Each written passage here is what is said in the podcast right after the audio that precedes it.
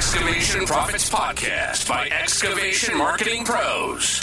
Interviews with successful excavation and septic business owners revealing how they market and grow their business in today's economy. Hear directly from the most successful leaders in your business and discover what they're doing to keep their phone ringing, equipment running, and businesses booming. Now, your host, Scott Andreessen. All right, so I'm here with Reese Alley from SCA Construction out of Georgia. I think we ought to go ahead and get the ball rolling. What do you say, Reese? Yeah, go for it. Okay, cool. So tell us um, a little bit about yourself, your background, kind of how you got into the business.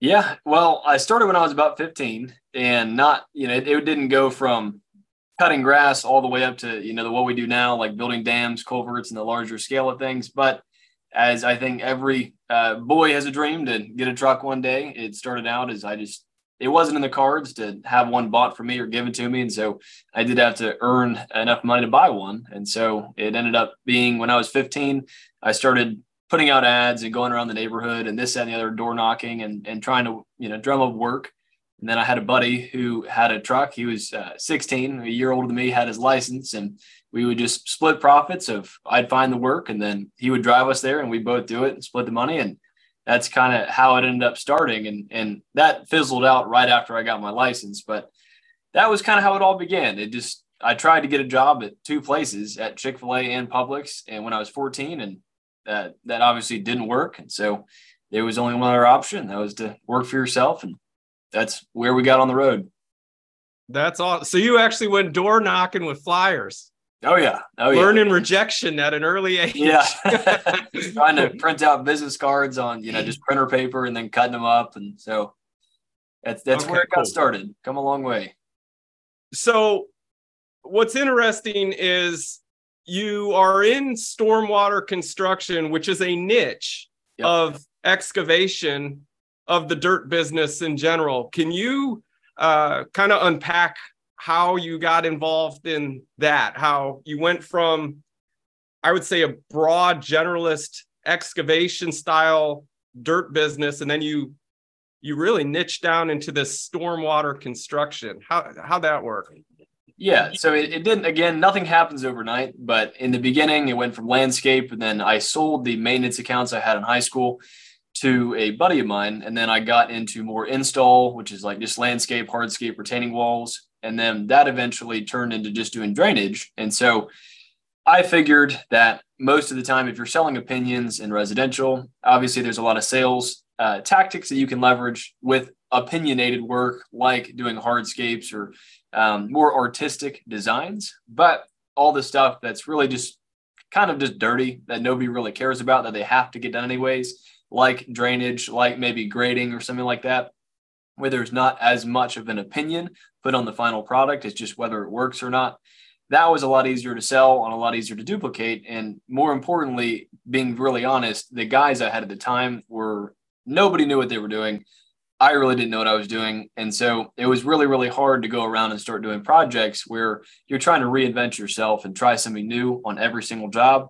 It's just really hard to make any money doing that. And so doing something over and over and over and over that was very simple, that was residential drainage, like four inch and six inch PVC pipe and stuff like that. It was just really easy. It was predictable. You're going to run into the same stuff every time. And that's kind of where it started. But a, a really important point I did model after a mentor that I had uh, where he had um, a larger business, actually SCA Construction, over the course of time, where he was always between that 800,000 and, you know, 1.2, 1.4 million dollar range.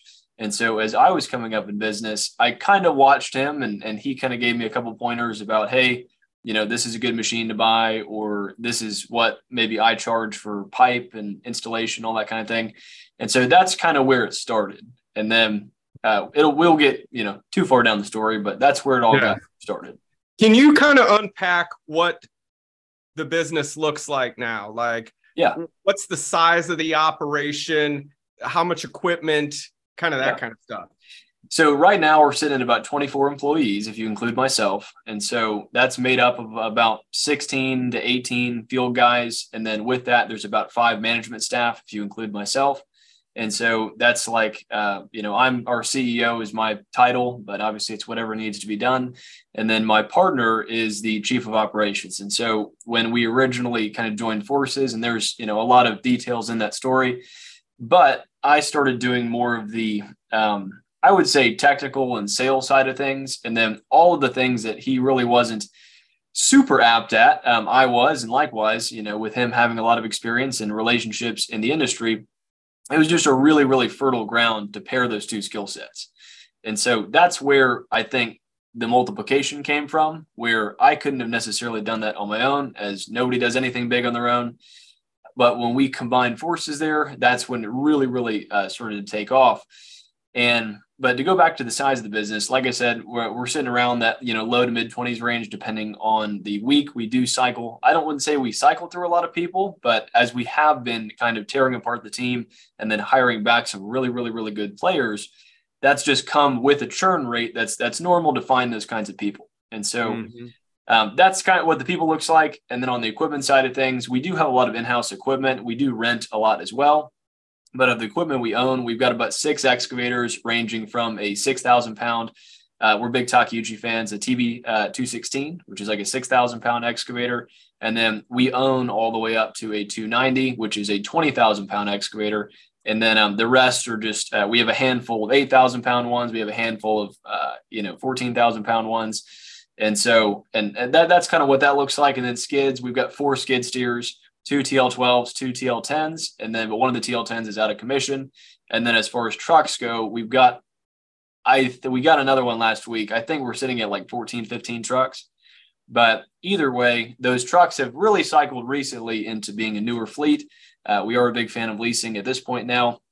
And so we've got, I believe, three um, three brand new F450s, and then we've got a 350. We've got two 550s and or maybe three five two new 550s one older 550 and then we've got about four f-150s and then two more f-150s if you include my partner and i's. And so um, and I'm, I'm probably missing a handful there. It does it does go in and out quite a lot. We've been selling and changing things around a lot. Um, and then as far as rental goes we do have a, a couple 45,000 pound machines that we have been either renting or had a subcontractor have. We had a hitachi um, it was a Hitachi 250 that we had for about the last seven months. We just gave it back after a job finished, but it's a mix. I think it's a healthy mix, but it's it's where we're at currently. Some's finance, some's cash. It's you know it's somewhere in the middle. Got it. Are you comfortable talking about finances? What the company finances look like? Yeah, absolutely. So right now we're running between I would say 350 and 400,000 dollars a month. I mean, some months that, you know, dips down to receivables to sometimes in the 200s. And then there are some months throughout the year where it's going to surge to about the 500s. It just depends on when those draw schedules on the big jobs. Sometimes, you know, you have one draw that's a little bit pushed out and then that's combined with a bunch of either deposits or finish checks. And sometimes it lumps all into one month. And so, but to average it out, uh, we're running it around that pace. But as far as cash on hand and stuff like that, we haven't we haven't had a huge surplus this year. We've done so much growth. We bought we've invested a lot into the company. And so our account balance, I mean, we'll we'll run anywhere between um, it, will dip, it'll dip low sometimes. Don't get me wrong. It's it's big and small. They have the same problems, but on the low side, we'll dip down. I mean, somewhere around 50, and then it'll surge to the 300s and then we'll typically just keep investing in the company once it gets past that range. Um, but we also do have a line of credit and things like that just to help in cash pinches and, and things like that. Nice. Um, guys, uh, by the way, I want to give a shout out to Bethany. And if you have questions, we're monitoring Facebook group, we're monitoring YouTube live. So feel free to put in some questions. If you're on Zoom, just type in the Q&A a question and uh, we can get to you that way too. Now, Reese, I talk to a lot of dirt business owners. Yeah. The whole spectrum of those starting out. And, you know, they, it's hard for some to imagine doing 400 to $500,000 per month. Um, and that sounds great and sunny and bright, but like there's definitely been some dark moments leading up to that point. Can yeah. you share with us some of the darkest moments you've had in business and how you overcame them. I think that would be helpful for the people listening. Yeah. So the darkest moment I had, and and there's there's those kinds of moments a lot. There's just a lot of risk that goes with those kinds of numbers, especially on larger projects. Like this morning, for example, it's it's pouring down rain, and we're doing a huge concrete pour on a 18 foot tall, 120 foot long retaining wall right now. It's like a, it's a half million dollar project, and it's pouring down rain, and I think they'll be fine. But there's just there's inherent risk when you're in the larger scheme of things which we're trying to push to smaller jobs. But in terms of the darkest moment that I ever had, that was probably in 2020, where, uh, you know, coming out of high school, I had I was doing about forty thousand dollars a month, and then the year after that, when I was 19, I did six hundred forty thousand dollars in sales that year. At 642 to be exact, and that was fantastic on the front side of that. But on the back side of that, when I started to scale to the 70s, the 80s, the 90s, the hundreds, per month, which didn't last an enormous amount of time before I had to scale back a little bit. Um, I just ran too fast. Up until that point, I had grown really, really well, really steady. Um, I was doubling and tripling, which isn't steady, but I wasn't really losing money. I made my handful of mistakes, but I was still making a lot at the end of the day. And when I chose to move to another shop and just scale everything, I bought, I financed way too much equipment to keep up with that scale, I hired a ton of people that were super green, were super inexperienced. And then I hired a salesman, which was kind of the nail in the coffin where I had done all my sales. And then I kind of hired him and then hired the first person that I found, which is a whole stupid thing in and of itself. And I didn't know what I didn't know. And so he was a salesman. He was in his mid 30s. He was super confident. And then I just kind of gave him the reins. He did one or two estimates and said he had it. And I trusted that, which, you know, is my fault for doing so.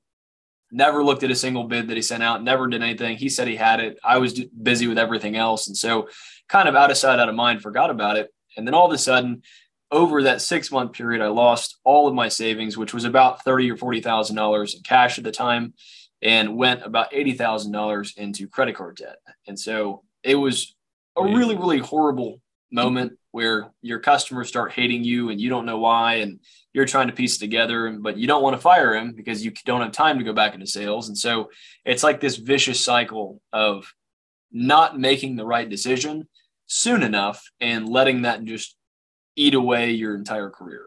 And if you let it it will. And that's what happened.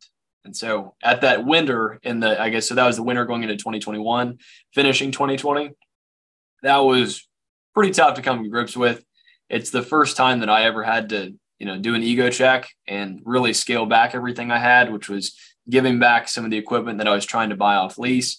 That was letting go of a bunch of people, realizing that the uh, salesman that I had had been doing projects under my own name and then screwing over customers, realizing that I had to fix all of those people and you know, thinking we had six weeks of work scheduled out in the middle of December, and then come to find out when I actually got into his sales phone and where he had that database, which was don't ask me why it was in his sales phone, but it was. And we only had like three or four days work because the six weeks had been done by him through another LLC that he opened outside of my business using my name. And it was it was a train wreck on fire heading off a cliff. It was really, really bad. And so that was the worst. We got out of it for sure, but it, it took a long time. Wow. Yeah, that's tough we have a question from Bethany. She's asking, How do you obtain a lot of your business? And what do you recommend to get more business? That's a really pertinent question at the type of business you have. I think we, that was one of the questions we were going to go over in a little while. But mm-hmm. in the beginning, I was all B to C, so just you know business to customer, which is like residential kind of jobs. And if that's the kind of, I did a lot of pay per click advertising. I did a lot of free advertising as well, just as much as I could.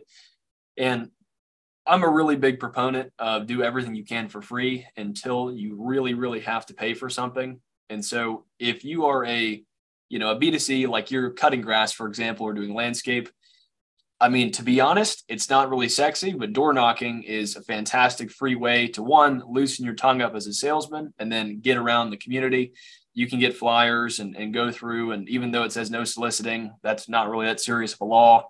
And so you can just keep going. But if you are trying to do more B2B, which I think B2B, I think you need to master B2C. This is my personal opinion. You have to master how to do B2C before you do B2B because if you can't do that with a residential customer, businesses are, I don't want to say they're a lot more complex, but there is rules, there's underwritten rules that aren't on paper that you really, really have to understand. And so if you're going to do B2B, that is a relationship game all day long, 100% of the time. I mean, pay per click, I think, is possible if you're going to do this kind of work, you know, in the excavation industry and, you know, physical services. But you really, really have to find those kinds of customers, whether um, they're engineers or property managers or contractors or builders, someone where if you're a roofing guy, who can you find as a roofing guy that's going to buy a roof every single month or multiple times a month? For example, if uh, you're a roofing guy and you do B2C and you get one guy that gets a roof and it's the ne- the only roof he's going to have in the next 15 years. But he might refer you to friends and family and stuff like that. Or if you're doing B2B, you could be a roofer guy that is uh, works for a builder where that builder is building you know four finished uh, finished homes a month and he needs four roofs a month and then he also knows other builders and so instead of getting that one referral now you're getting those four roofs a month. And if you do a good job, then he's going to refer you to another guy that does four roofs a month or 15 roofs a month or 20 roofs a month. And mm-hmm. so now you've got five customers that are getting, you know, that are supporting, you know, a $4 million company, which obviously it's not that simple, but that's the premise of it. 100%. percent mm-hmm. I, I think a, a great takeaway there, guys, um, is you have to master B to C before moving on to B to B. Um, that makes a lot of sense. Now, and guys, if you're asking questions, keep in mind there is like a six to seven second delay. So we are seeing it, but it just takes a little time due to the lag. So you can ask questions on YouTube, Facebook. We are monitoring that in Zoom. We have another question. Do you think it's a good idea to sub out until you are more established if you have an excavation company? So yes, and I can't. I don't want to keep saying yes and no, but it's really a situational thing because I think I have a friend, for example, and this is the guy where we were we shared office space. He had a hardscape business, and uh, when the same time I lost everything I had, he ended up unfortunately going bankrupt, and we both pretty much lost everything and in separate businesses. But he has since come back, and he is 100% subs. So he's doing sixty to eighty thousand dollars a month right now with no equipment, no trucks. He doesn't own a shovel. Like it's it's one hundred percent. But he could not have done that if he hadn't done it. You know, the in-house, the nitty-gritty, the owning the machines, owning everything, and and doing that first. And so I can't say you can just jump into doing that because he had that knowledge base before he went that on that extreme. But if you are getting started, I think you have to do at least some of yourself, whether you're working with a sub. Like if you're getting started and you hire a sub, you need to be on site 100% of the time. The only time you leave is to go get lunch or to get the materials. But especially when you're getting started, it is so easy to lose everything you have on a couple jobs going south. And so if you are going to use subs, I would just be super, super careful and uh, be on site, monitor everything, make sure you're communicating everything to the customer really well. Just overkill communication in every single way, and I think you'll be fine. But we we still use subs today. I mean, we're a mix. We have you know the 23, 24 in-house employees, but we also have a handful of uh, like for example, I've got eight people on a uh, job site pouring concrete right now outside of our workforce, and so you know, so technically we have with that crew and another sub crew, there's like 30 or 35 people working today. Um, so if you count that, it's a great way to scale up um, and be able to access some of those larger projects. Like, for example, the big retaining wall we do have going in today, um, that's a, a $525,000 project. And the subcontractor on that for the, the retaining wall, which is the helical piers, the wall, um, that's a $256,000 subcontractor. And then everything else we have is basically prep, management, finish work, working with the city and permitting and inspections and all that kind of thing. And so it's always going to be a mix. I, I think mix is a is a healthy thing. You've got, you know, GCs who are basically all subs on one end of the spectrum. And then you've got the guy who's only in house and doesn't trust anybody on the other spectrum. And I think there is a happy medium in between to um, to get the most bang for your buck as far as your personal time on job sites. Mm-hmm. So, what are the differences between B2B and B2C customers for you, and what do you prefer? So, we've tried to move away from B2C on a large level. We've started doing a lot more city and municipal work recently. And but before that it was a lot of uh, property managers. So if you consider like our b2b customers are the property managers engineers contractors. We do some work for builders but the largest majority is engineers homeowners associations as well where there's like a board of directors and it's you know the pool money for the neighborhood.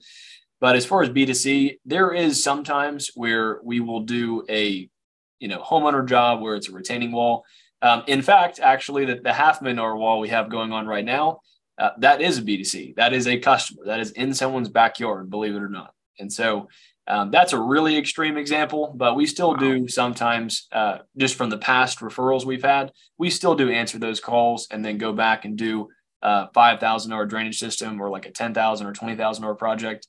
And sometimes they get really big, like this retaining wall. But the majority of it is B2B. That might be for example, we just bid forty thousand dollars of detention ponds for the city of Smyrna, and uh, you know that's uh, just a local municipality in our area. Uh, we're getting on vendor lists uh, for the different counties around the area, different cities, just any kind of municipal organization that is always going to have these issues. Where I talked about, you know, you can get five roofs from one contractor if you're a roofing guy. For detention ponds, which is what really we really love doing and what we have a lot of work doing, um, I can go to a municipality and they have 360 detention ponds and they're all coming up for bid next year. And so by getting one contact, I accessed 360 the opportunity for 360 ponds relative to the one homeowners association that has 25 houses that has one pond, which is still a great client and I'll take those all day long, but it is a little bit more leverageable to go after someone that's got the power to put contracts on 360 than one. And so, but I believe every customer is important. You've got to work your way up to those steps, but that's really who we're trying to chase at this point. Wow. That's good insight. I can imagine like running a Google ad for a $15 click and you get a half million dollar. Yeah. That's quite a return on investment. It is. It is. It but is. leveraging the municipalities um, and getting like all the retention ponds and everything that's that's a really good tip how do you go about cultivating a relationship with municipalities and stuff like that so that is not a simple answer i so i have the benefit keep in mind when i uh, when i originally i sold and i bought sca construction or at least 25% of it and um, we'll talk more about the long-term agenda of uh, of that strategy later but the partner I had, you know, while the business wasn't enormous, he did have a lot of relationships long term.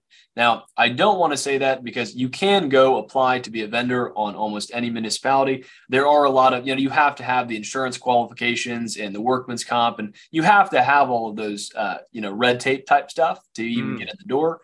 But if you do get in the door, you still got to have a long term relationship. And so, when I was saying earlier, it, it is super important. It is super pertinent that you do a good job every time, you're responsive, and you don't ever drop the ball because those relationships, especially, just, I mean, they're really, really hard to get, but they're really easy to lose. And so there's a lot of customer contractors that'll go around and frankly screwing people over where they'll, you know, not respond or they'll say, well, you know, the attitude of we're done with this job and I'm just going to get out. And even though nobody's happy, you know, I'm never going to see them again. But you can't go around screwing people over your entire career and expect it to go well. And especially on the municipal side, like there's times where you just got to take it in the pants, even if it's not your fault, in the in the um, in the seat of equal or greater benefit of making them look good. And so, for example, there are some times where if there's a, uh, uh, you know municipal worker or property manager or engineer, and they make a mistake, which is very common, but if we call them out on their mistake, like for example, if we're working for a homeowners association and you know the homeowners association is the client of the engineer And then they are also our client. And so technically, me and the engineer are separate, but we're doing the engineer's plans. But if we know this engineer's got a whole lot of work and it's going to be a long term relationship, sometimes it's worth it that even though the engineer made a mistake, that we just work it out and then maybe we take it and then we just go with it. So that way we don't have to call the engineer out and he looks bad to his client. And then he likes us because we made him look good. And so there's a there is a little bit of politics to play, I think, in that realm. But it's I, I promise you, it does work out in the long term. And you can't do that always. It gets you into really big trouble, but you have to play the mix a little bit. That that old adage, pick and choose your battles. Yes. Yeah. yes. Okay. Um, so let's talk about and by the way guys if you have questions don't be shy reese is uh, sharing a lot as you can see he's pretty much an open book here yep type your questions into youtube live type them in the facebook group zoom and um, i'm he'll be more than happy to answer them let's talk about your long-term goal with the business going into 24 25 yeah so we originally when I when I bought uh, into SCA Construction and I you know started helping the company scale and really working with the um, the former 100% owner, I really want to assemble a portfolio of these kinds of companies uh, all across the the southeast, maybe eventually the country. I think there's a it's the same exact need and it's the same exact uh, issue all around the country. And you know I've been talking with people in Florida and Texas and Alabama and the Carolinas that have the exact same business where it's, you know, a million, 1.5 million, maybe a little bit less, maybe a little bit more, but they're trying to do drainage work or they're in the same sort of niche, but they don't know how to get those, you know, heavy hitter, powerful long-term customers or how to make any kind of recurring revenue based in the business. And so I think it's a tremendous opportunity. That's where I want to take it long term with SCA specifically. Like I said, uh, is it my hope? Maybe we'll do about five million this year. I know we'll at least hit four. I think we're somewhere in the mid twos right now, and the back half of the year is always the the juiciest. I know it's coming down, and so next year I think that we'll. I mean, I, it sounds ambitious, but it's really not. I think we'll hit somewhere around six million uh, next year, maybe maybe more like seven. It, it depends. You know, one contract can make that difference, but in the next three years, I think reasonably we can get to around ten million ish. Uh, we had a consultant come out uh, earlier this year in the first quarter, Dr. Rob McClellan. He was the uh, CEO of the John Maxwell Companies for a long time, which, if y'all are uh, familiar with him, and we paid a lot of money. We paid fifty thousand uh, dollars for a three-day session, basically to design that roadmap um, and determine a value of execution, what the company's worth at that size, and and how to get there. As far as with the debt we've got now and the current, you know, profits that we have reported and that are on the books how to make that a little bit easier to read and more reportable in the future. And so I think the future looks bright. It's not done till it's done, but I feel extremely confident we can get to that size in that time period. And then I'm the, I am the most excited about finding all of those other individuals as well, and whether that's combining them in the SCA family or doing another purchase, and then uh, you know working with those entrepreneurs with the same business to uh, to do the exact same thing that we're doing with SCA. So that's what I'm the most excited about. I think that that's um, that's probably at the very soonest the end of 2024, but probably somewhere in late 2025. Um, I wouldn't really be surprised by it. Now, when I listen to you talk, within just a few seconds, I can say, okay, this this guy has a knack for business by the words that come out of his mouth he understands business. But like you had to learn somewhere. Uh, are you were you, coming up? Are you involved in like business coaching or how how'd that work?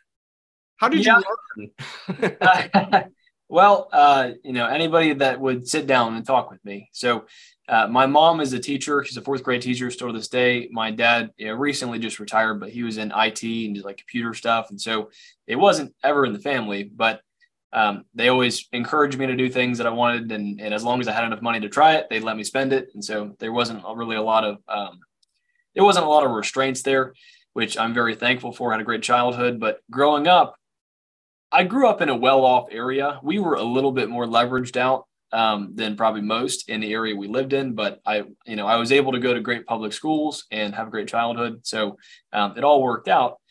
but there was a lot of people that had, you know, all of my friends were the, you know, here's a brand new truck and here's a credit card. And, you know, mo- they had to work for a little bit, but really not that much. And I always wanted to go do the things that I saw everybody, you know, the, the car originally was materialistic, being honest. You know, you got me. I wanted the cars and, you know, helicopters and jets and all that. And that will come. It's it's a matter of time, in my opinion. However, there's so many other things where you know there's there's a neighbor that has cancer or something like that and all they need is 80 grand to make it through surgery or something like that uh, or there's you know a family member that is you know about to uh, pass away and or they're in hospice or whatever and they got to go to a, a retirement home or you can pay $6000 a month for a caretaker to come in and be with them until you know the time that they need to go join jesus again. And so there's stuff like that and that's not even counting the fact that you can travel the world you can impact people you know?